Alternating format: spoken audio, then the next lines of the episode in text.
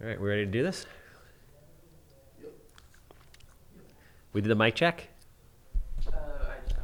Check, check, check. We're rocking. Cool. All right. You ready for this? Always ready. Have you ever podcasted before? Yeah. Have you? Yeah. So this isn't. I'm not special. I've done online stuff. Really? A lot. Agent training. I've trained agents. I've done Nice. panels, all that stuff. Not podcasting. I've done podcasts before though, Whose but I- podcast have you been on? Stuff with my company years ago. Right, so not special. Oh, years ago Probably- too. probably nothing that You really know special. how to ma- way to fluff a man up, don't you? Nothing, nothing as cool as this. Oh yeah, yeah. yeah. Nothing as I don't. cool I don't want your pity love. I don't want your pity love. All right, ready? yeah, kid. Welcome, welcome everybody back to another episode of Smells Like Cat Pee with Handsome. I'm your host, Charles Weinraub, aka the Handsome Homebuyer, formerly Captain Permit. Still love Captain Permit, 516 513 8838. I almost forgot the number there for a second. Right? You know who else we love? Fuck yeah, Greg. Sal Rizzola from Cardinal Financial. Do all your offers get screened through a loan officer? Oh yeah. We're not talking about Sal right now. We're just talking about you. Oh yeah. They have to. Oh yeah. You know how many deals I had fall apart because they didn't get screened? Mm-hmm. Because these LOs come to you and they forgot to tell you about the 14 fucking bankruptcies and the fact that they're going to try to put 37 people on the loan because this guy can't qualify for a Yeah. fucking sandwich. Yep. It's not good. Hmm. I don't think you've lived in real estate until you've had that situation, honestly. I had three fall apart in one week after they were under contract for more than 60 days, and one guy lost his down payment. We're seeing it across the board now. F- that guy. really. If he had Sal Rizzolo, or if I had Sal Rizzolo, wouldn't have a problem. Sal Rizzolo, Cardinal Financial, this podcast, and every podcast is sponsored by him. We love you. We know you. We were there speaking last night. Greg, how'd I do? Um, Be honest. If I sucked, tell me I sucked. Seven out of ten. What could have made me better? Brevity. Went on a little too long. I think you were losing them by the end. Yeah, I think. Forty minutes, people were sort of like, all right. Shut up, Charles. Yeah. You know what it was? Answer the questions. All right. How long did I go for?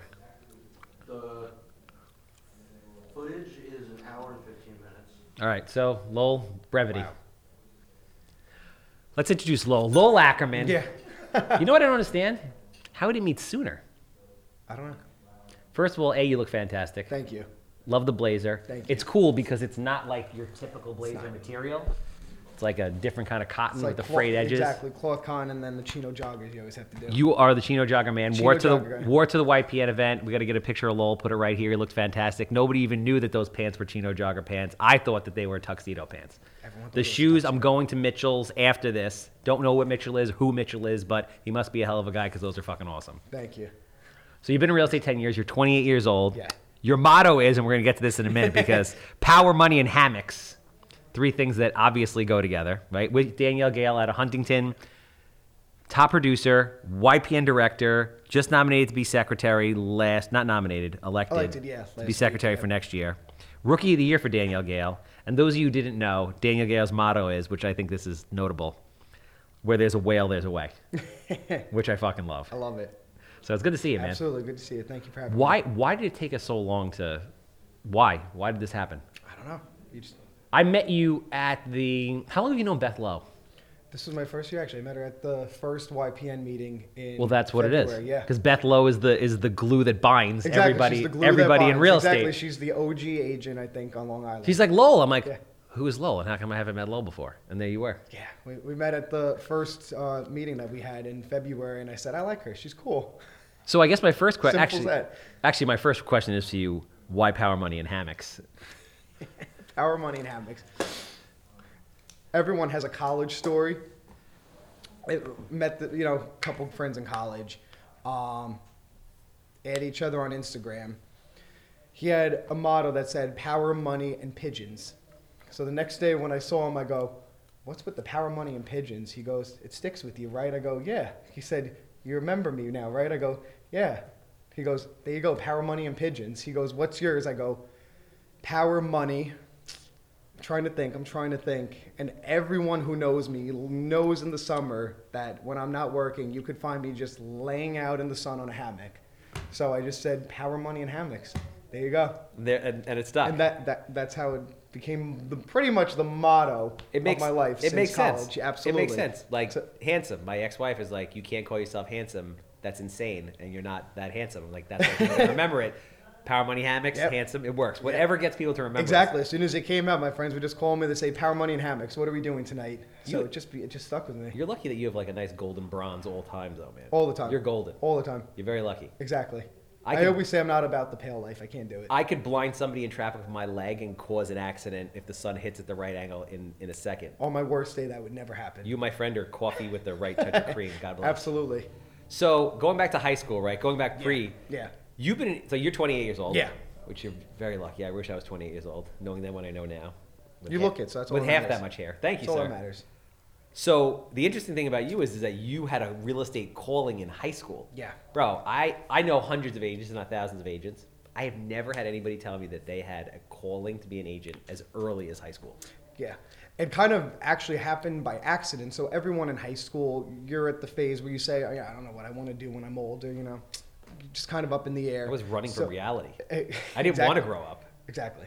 But unfor- I mean, sometimes you're just forced to grow up.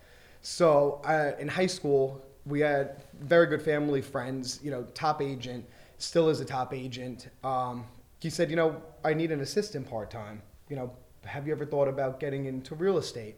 And I said, mm, no, but it's not anything I'd be opposed to.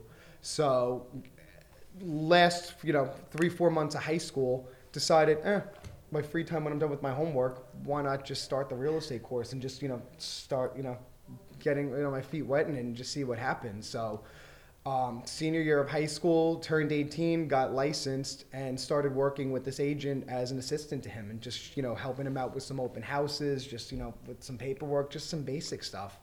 And from there, you know, they say your first few deals are family and your best friend. So we had um, our closest family friend who was gracious enough to say, you know, well, we'd love to use you to, you know, find our house. We're going to be selling our home in Great Neck. We want to move to Lloyd Harbor. And of course, I'm like, oh, Wow. exactly. That's a big deal. Exactly. Out of So the it was- exactly, How much was that sale for the purchase? About a million dollars. It was a starter home. You, you know, you got to start somewhere, but, you know, for. Greg's like, what? starter home. Why not? But you know, for your first deal, so you know, I worked with them for a It while. was also 10 years ago. So this, 10 was 10, years, this was ten years ago. 10 yeah. years ago, a million dollars was like, so 10 years ago was 2012, which the bottom of the market was 2010. So shit was still really cheap. Yeah. That house is probably worth, I just re- actually resold the house for them about the same price about a year and a half ago, and now in the crazy market, this people who bought it from us just resold it now for around a million three. wow. Yeah. So the house is one of those where it did in, it increased in value for sure. Um, but yeah, so you know, just kind of I say it just fell into my lap by accident. Real estate. It wasn't anything that was really planned. Okay. And then you know, from there, like we said, family and friends are the first deal. Another family friend said, you know, we want to buy a house, little starter home. We'd love to work with you around the same time then you know a few years later my parents decided you know let's sell the house you know put it up on the market so you know one thing after the other it really started trickling Wow. and you know i started off part-time in real estate you know like i said as an assistant kind of just getting you know being like a shadow in it but i was bartending right you know in college as well so i had I that as a you know pretty much i say a full-time job it was you know half bartending half real estate on the side so it was just a little bit of everything and just Where'd you go to school? High, uh, uh, college. I went to just Suffolk Community College. Okay. Stayed local because I was really doing the real estate to start off. So I said, you know, let me stay local and see if I end up liking real estate. Let me just bartend part time. So, Bartending is the only thing that I ever really wanted to do that I never got a chance to do. so much fun. So much So fun. much fun. And I don't drink. Yes. Right? So I'm like, I can fucking really crush it Yeah. because I'll be, you know, I'm, I'm sober and focused all Yeah. the time. And I worked a lot of college bars. So it was like the college bars, college nightclubs. Like when you say college bars, are we talking Hofstra college Hofstra- bars? Hofstra- Wait, like that- bogeys, all like no, no, no. That's Albany. Where am I going here with this? Dizzy's, McKeeb's. There we go. all- yeah, that's where I Um, started off. Bogarts was Bogarts still no, there? wasn't there. Bogarts was gone. Wait, wait, They already turned time. that place into like a Yeah, taco no. joint or whatever it was, or crebettes or whatever it turned into. Wow, you Yeah. bartended at those places. Yeah. So started off doing that. It was a fun college thing. Wow. Met- met- and but you know what? Do you know No. how to like make real drinks, or are you just a beer server? Oh, absolutely. Absolutely. Oh, I can make drinks. Yeah? Oh yeah. I you know I thought it was gonna be at first fancy, not not the Hofstra bars, like some of the nightclubs that I was gonna be working at. Ended up being Long Island iced teas, but I thought you know I better learn how to make drinks. So I went to one eight hundred bartend and actually got my certification as a bartender, which I still have. So See, it's interesting that you say the bartending thing because these guys have heard me say it a million times that anybody I meet that's that was a bartender in real estate Yeah. is successful in real estate. Yeah. Period. End of story. Bartenders, club promoters, policemen. Yep. Those are like the three groups of people that just that crush it in real estate for some reason. Oh, absolutely. And I did nightclub promoting for many years as well. So I worked with a bunch of hospitality groups. So I was involved in that. So I've always been very hands-on and involved in just networking. You know, getting my name out there, getting events out there, all of that stuff. You know, it all ties in all together. Can you help me live a dream? What was that? Can you help me live out a dream of mine? Go ahead. Can we do a guest bartending spot somewhere? That'd be great. And like That'd be fun. We could. I'm dead. I'm, Oh. I'm dead ass serious right now. I always wanted to bartend. You're gonna give me a crash course on how to make drinks. We're gonna do a guest bartending spot somewhere. I kind of have this fantasy where I end up being shirtless behind the bar. That may or may not happen. I don't know. Greg, let me just let me go with it. All right. But sorry, Scott. But um, I want to do it. Are, are we, Let's we, bring, let's bring it to the next board meeting. can we do this? Let's do it. What, why, why, we're gonna Yeah, do it for the next we're gonna do board why meeting. Handsome wants to get shirtless behind the bar and serve drinks. We have a great idea. We're gonna get a ton of people to this event. Yes. We're bartending. I Love will it. promote the hell out of this thing. I think it would be a great idea. Let's do it. Give me- Absolutely. Give me the real We're doing it. Yes. We're doing it. We're doing Done. it. Done. All right. Because Let's that's do it. literally that's that's all I've wanted. Like I had the fake bottles back in the day, like when Tom Cruise Yeah. was in Cocktail, and I was watching that like Yeah. in the '80s. I used to fling them around and try to catch them. Can you do any of that shit? I'd probably end up breaking it, but You, we could try. All right, so there we go. I'll We're try. doing it. We're doing it. It's out. In the, it's out in the universe. So I'm curious. Before the real estate thing, right? What did you think you wanted to be? No idea. Honestly, I really had no idea. Clueless. Real estate kind of like falls in your lap, and then you just take off like a rock. Yeah, rocket. which is what I think most people, when they're getting out of high school, they're getting into college, they're in the, you know, I don't know what I want to do, you know, I'll figure it out. So, you know, that's why I was open to getting my real estate license because I said, if I like it and something comes of it, great. If nothing Yeah. comes of it, could always just keep the license and just, you know, do it down the line or just, you know, let it expire and do something else if I end up falling into a different career path. So I was just very open to anything at that point. Do you like being agent? Depends on the day. we always say depends on the day. Because you're a very happy, jovial guy. Like you're always glowing. Every time I meet you, you're just like you're very happy. I'm like, this is a guy who's really happy. I, I do I love it because no matter what someone's situation is, whether they're buying, selling, you're the one that's going to really, in a sense, help change their life. So to me, I love that about the job.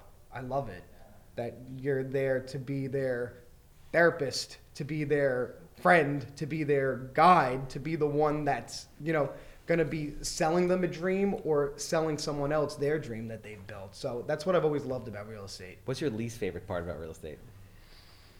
Not being able to drink at 10 a.m. what? Not being able to drink at 10 a.m. Because some of those days you wake up at 10 a.m. you say, I just need a drink right now.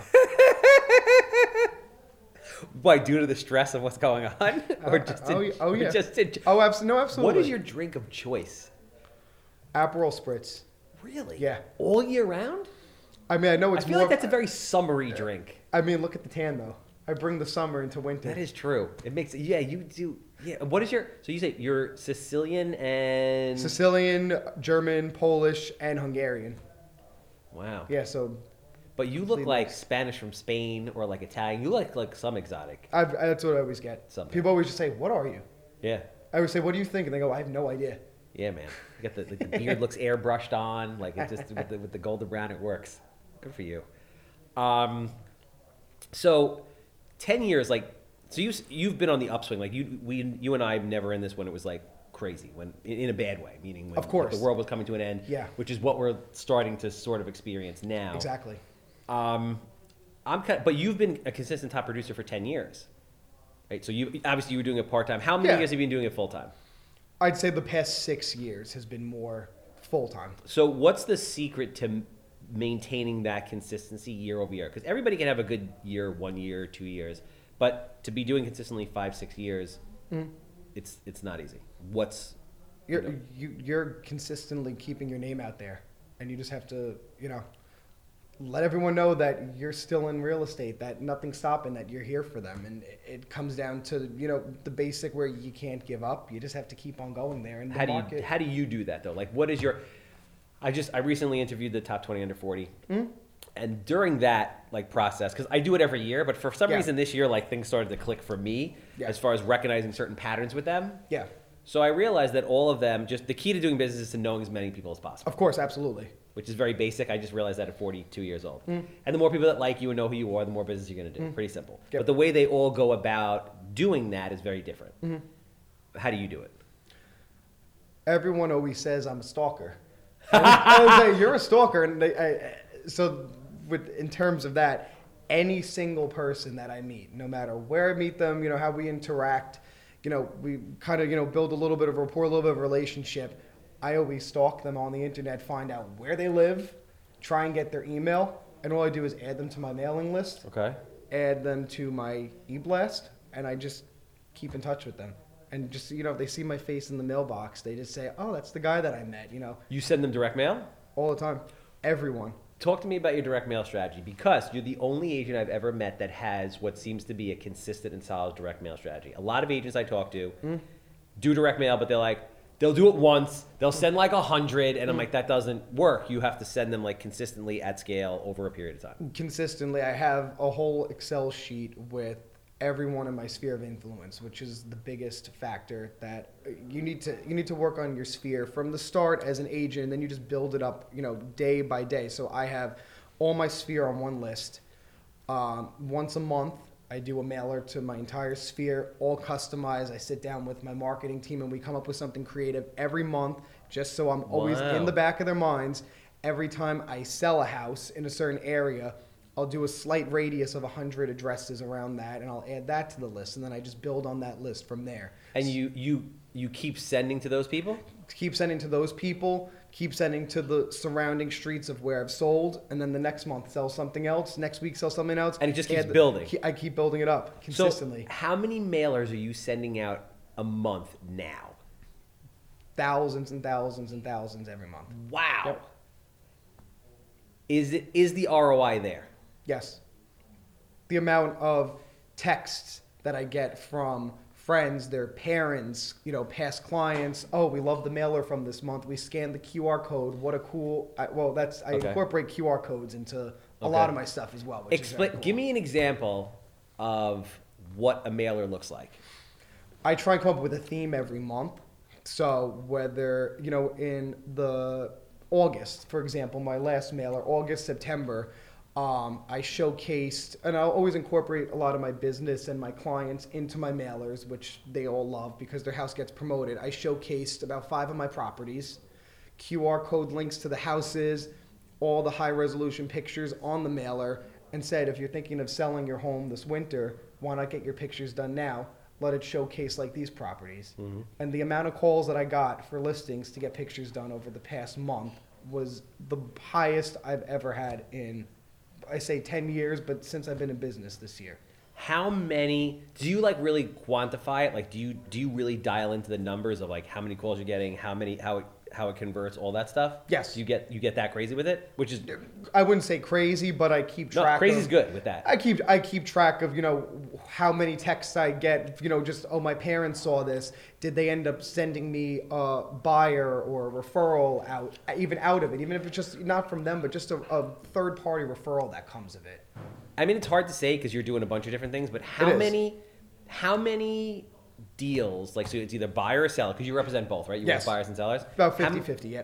Okay, which is a good. Very important. mix. Yep, absolutely. I tell people all the time, like, bro, you need a healthy mix. Absolutely. You can't just people are like, I just want to be a listing agent. I'm like, you can't. When it's only a buyer's market and you're only used to listing, what are you going to do? If it's only a seller, you know what I mean. So you have to have a very nice balance there, which is what I always try and keep it bal- as balanced as could be, and try and keep about the same number. How many clients a month do you think you get on average off direct mail? I don't know every month because sometimes Well, if you could- average it out, like if you got one one month, three month, like for the whole year, right? If you put it together, how many clients do you think you get per for the whole year, I'd say maybe five to six. Five to six. Yes. So off of direct mail. Yep, So let's call it one every other month. Hmm? Well, you actually like you're closing a deal. absolutely. Nice. And I mean, from one of those comes ten referrals possibly. So to me, it's great. No, that makes sense. And have you been able to like kind of track the referrals that are coming off of it, so you know, not an exact amount, but you know, you know it's working. In the back, you know, in the back of my head, yeah, I got this referral from this from a mailer. I got this listing, and then I converted this buyer from that that wasn't interested, or I ended up selling that listing then myself. So I got a double end on the deal. So it all kind of ties back together as well. Where did this start from? And then you just backtrack and then you say, well, it started from this mailer that went out. Wow. Yeah, Very interesting. yeah, Because there's a lot of people like in the modern tech world of social media and everything, and I, I do direct mail as well. Right? Yeah. I just started doing direct mail, and a lot of like you know big investors have done direct mail for years, and it converts low, but it's consistent. Hmm. But the cool thing about real estate is that we're making money, absolutely. so you can afford to pay for it, hmm. and it makes sense.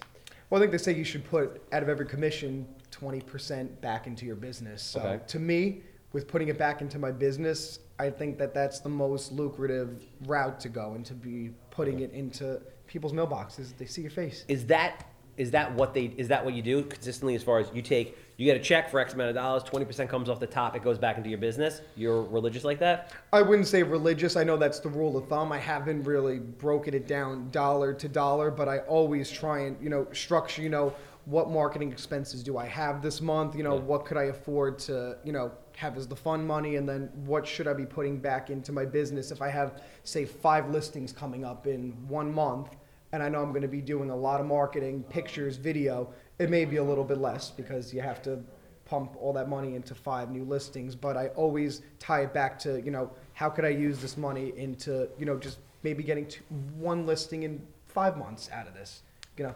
So, what kind of houses do you find yourself doing? Are you like, will you take any listing anywhere, anytime? Do you focus more on North Shore, South Shore, certain price points? Mm-hmm. What's your kind of like hmm. market? I always say, if it's in New York State, I'll take it. Yeah. If I could sell it, If I, if I could sell it, I will. I've always, um, I've been, when I started, I started on a team, and mm-hmm. the team was more luxury, upper tier, North Shore driven. Okay. So I'd say a good chunk of my market is the luxury market on the North Shore. which is awesome sure, because when you sell a house for two million bucks, Absolutely. it's it's four or five hundred thousand dollar houses. Absolutely, exactly.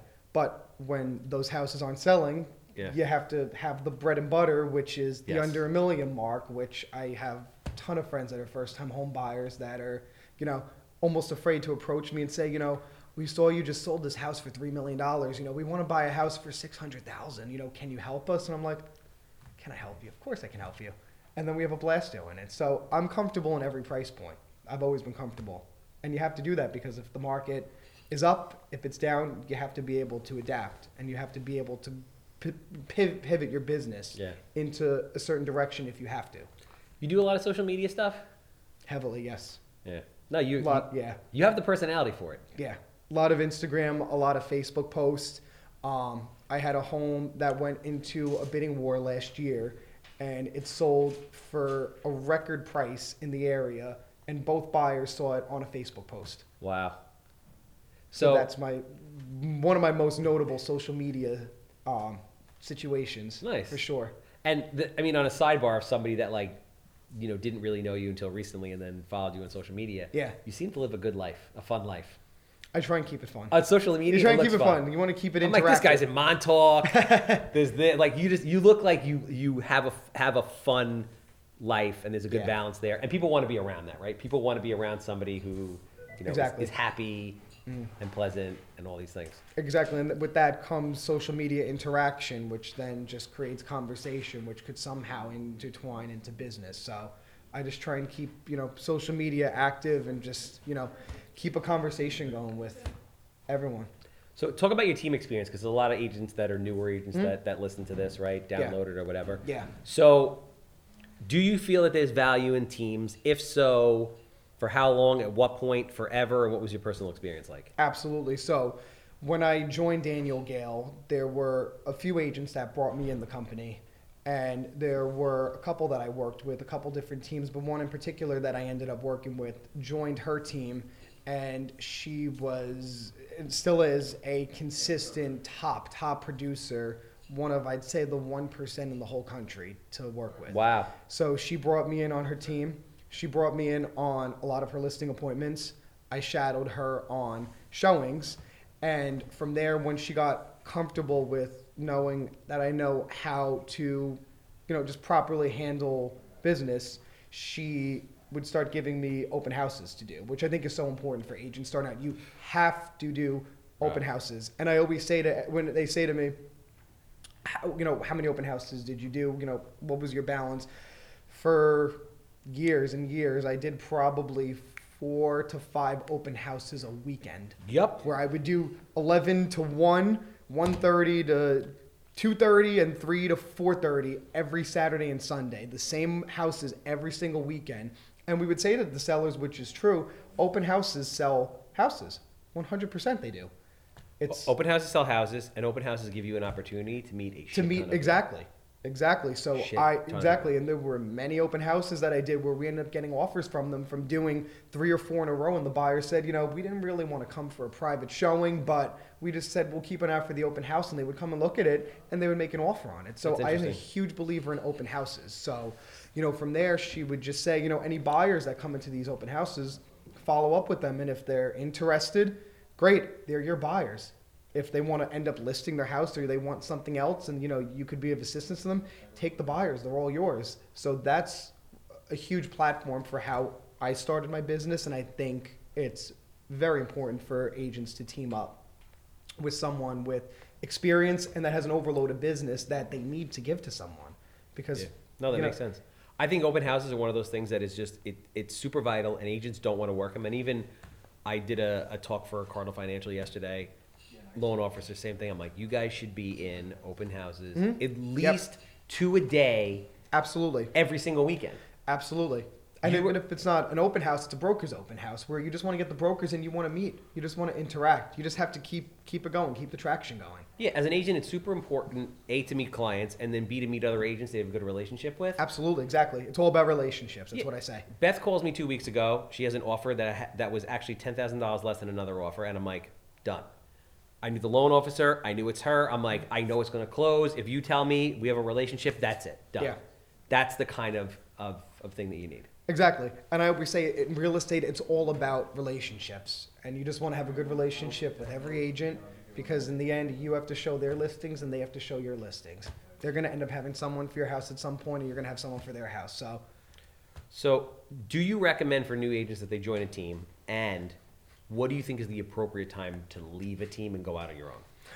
Um, I wouldn't say it's necessary for them to join a team, but at least to partner up, even if it's just a top agent or an agent that again needs open house help, that's willing to you know, let them shadow and say, "Come on a listing appointment with me, just hear out how I handle any objections." I think that's very important as opposed to an agent just joining a company and being thrown in the lion's den, saying you're an independent contractor Yeah. figure it out, which a lot of agents that happens to. So I think it's important for new agents to do their research and find a company that they think is going to be uh, supportive for them and to be able to give them the resources and not even just the technological resources, but an agent who's willing to, you know, help get their foot in the door a little bit and just get them a little bit of experience to get them comfortable with going on their own, which is obviously the end goal, or if the team aspect ends up working, because a lot of people are team driven and they love the concept of a team and consistently working with a group, which is what I love. I loved working with this agent and her team for many years. We had a great time, we had fun doing it, and you know, it helped me with my business.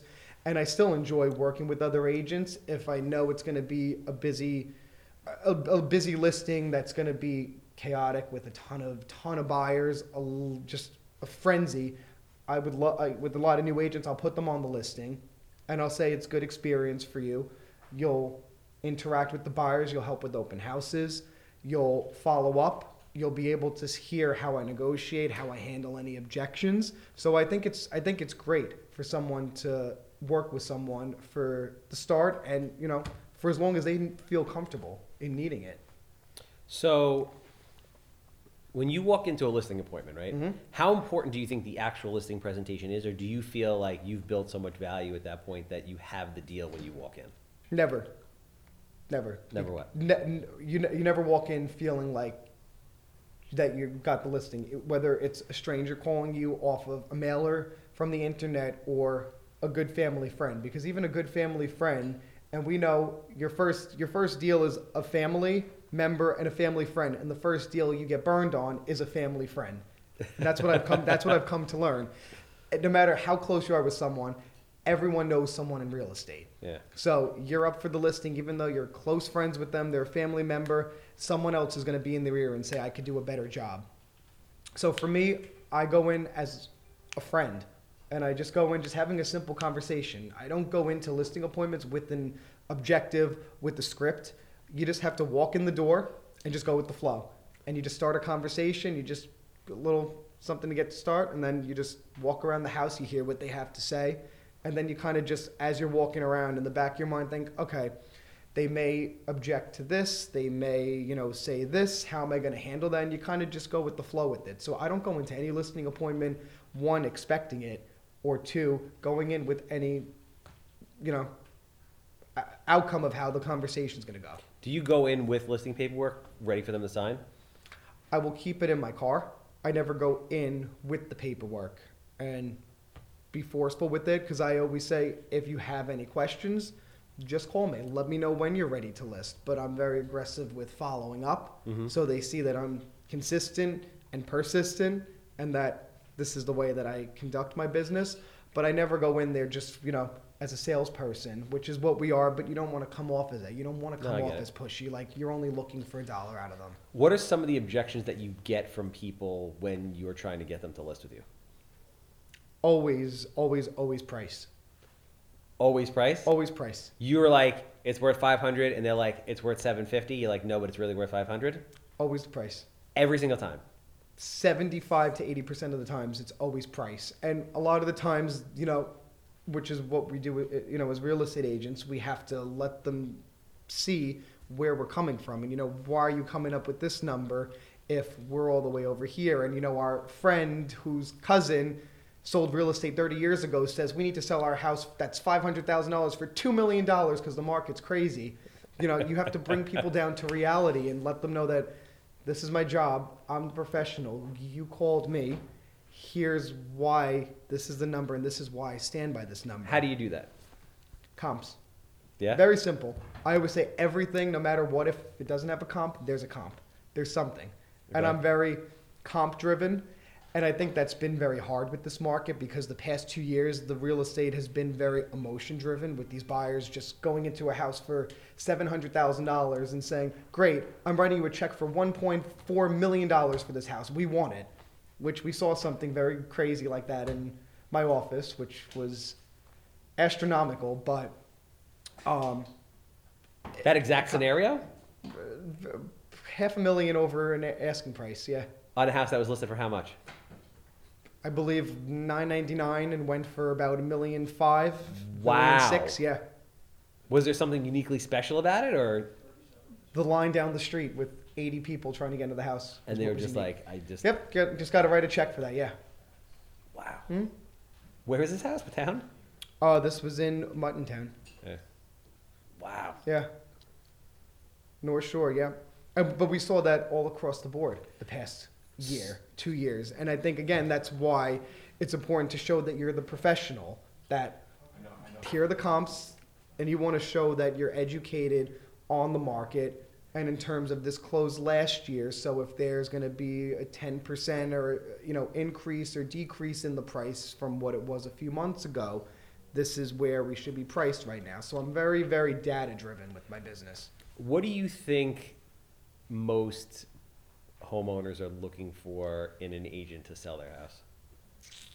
So you're walking in there and they're like, the objection is price, but what do you think they're looking for? I think someone who's honest and not giving them what they want to hear. And so how many times when you turn around they're like 750 and you're like five? What percentage of the time do you lose the listing over that to somebody who'll just say I'll list it for whatever you want versus people saying I appreciate your honesty, we're gonna go for it? I'd say 50 50. Wow. 50 50, and then I would say 50 50 of those I get the second time when it expires because Yes. the agent who said to them, My cousin who did real estate 40 years ago, you need to price it at this. Well, they said we need to price it at this, so we're starting off at this with them. No problem. Call me if you have any questions. Six months down the line, yeah, we screwed up. We should have listed with you. We should have listened to you. And then I end up getting it the second time. Wow, that's interesting. Yeah. So 75% conversion rate, which is very high.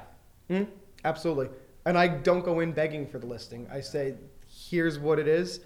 I don't want to give you a false promise, which a lot of agents I think in this business do. So I think that's also important for new agents to hear.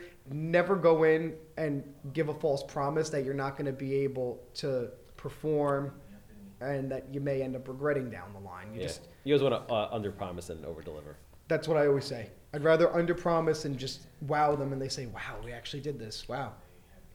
Cool. So, what are you seeing in the market now? I think we're seeing a correction and a little bit of a rebalance from the spring, which was, I think, the most brutal market that anyone has ever seen. Yeah. And definitely, in, If you were trying to buy, yeah. and in 10 years, uh, the most brutal that I've seen. And even for sellers, you know, you take an offer, and then the next day, the 10 angry buyers that lost it are banging on your door saying, I have a check right now. I'll write you over whatever you're taking. Please sell me your house, which we had situations like that. Wow. Yep. Um, I think there's a little more of a healthy amount of inventory now. I think, again, it depends on the price point. There's still a lot of bidding wars that I'm seeing in the Yeah. under a million mark. Yeah, there's not a lot of stuff. There's not a lot of product around still. Yeah. Yeah, exactly. Hi, the higher end upper tier market, which in the spring stuff was flying two, three, four, five million dollars in a week, which was like unheard of, There's not. is now sitting for 30, 45 days. Price corrections you're seeing, more open houses every weekend where you're Yep. saying, oh, okay, I guess they don't have any serious offers right now where they're continuing to try and get people in there. So, uh, I, I think it's a it's a rebalance and a correction, like I said, from the spring right now. Okay. What do you ultimately think is going to happen over the next 12 to 24 months? I have no freaking idea. I mean, and I say that because in the spring of, of 2021, we said this is a crazy market. You know, it's definitely going to be a lot better next year. It's going to have a ton of inventory, and you know, the next year, the spring that just went by, we had 30% less inventory that we had the year Yeah. before. So, I think mar- real estate is so unpredictable, Yeah, no, I get it. and it's so hard to predict the future. So I guess I'm going to close out with this. Yeah. You're, uh, it's interesting because you're kind of like um, a young OG, right? you're, you're very young, but you've been doing this for 10 years, which is interesting. So, I mean, a lot of experience, a lot of time left. What what's in the cards? Just keep growing and just keep going and building my business. Yep, you love it. You're sticking with it. I love it, and I love when agents come to me and they want to get involved in real estate, and they say, "Would you mentor me? Would you help me out in the beginning?" And I do that consistently. I have a ton of agents that I've brought into my company that I'm mentoring right now, that I'm guiding, that I'm helping out, and I'm already seeing in six months with some the results and see that what I'm telling them to do and work on their sphere, do the open houses, be consistent. It's working for them. So Any possibility of a team? stay tuned. Uh, that's awesome. Listen, Yeah. I appreciate you coming down. Thank you very much. If anyone's looking to buy or sell or possibly considering going to Daniel Gale, how do they find you? What's the best way to get in touch with you? Uh, social media, I'm big on. Um, social media, Instagram, Lowell Ackerman, DGSIR, Facebook, Lowell Ackerman, and keep in touch. Thanks, man. Appreciate Thank you. Thank you, Charles. That's a wrap. All right. Take care.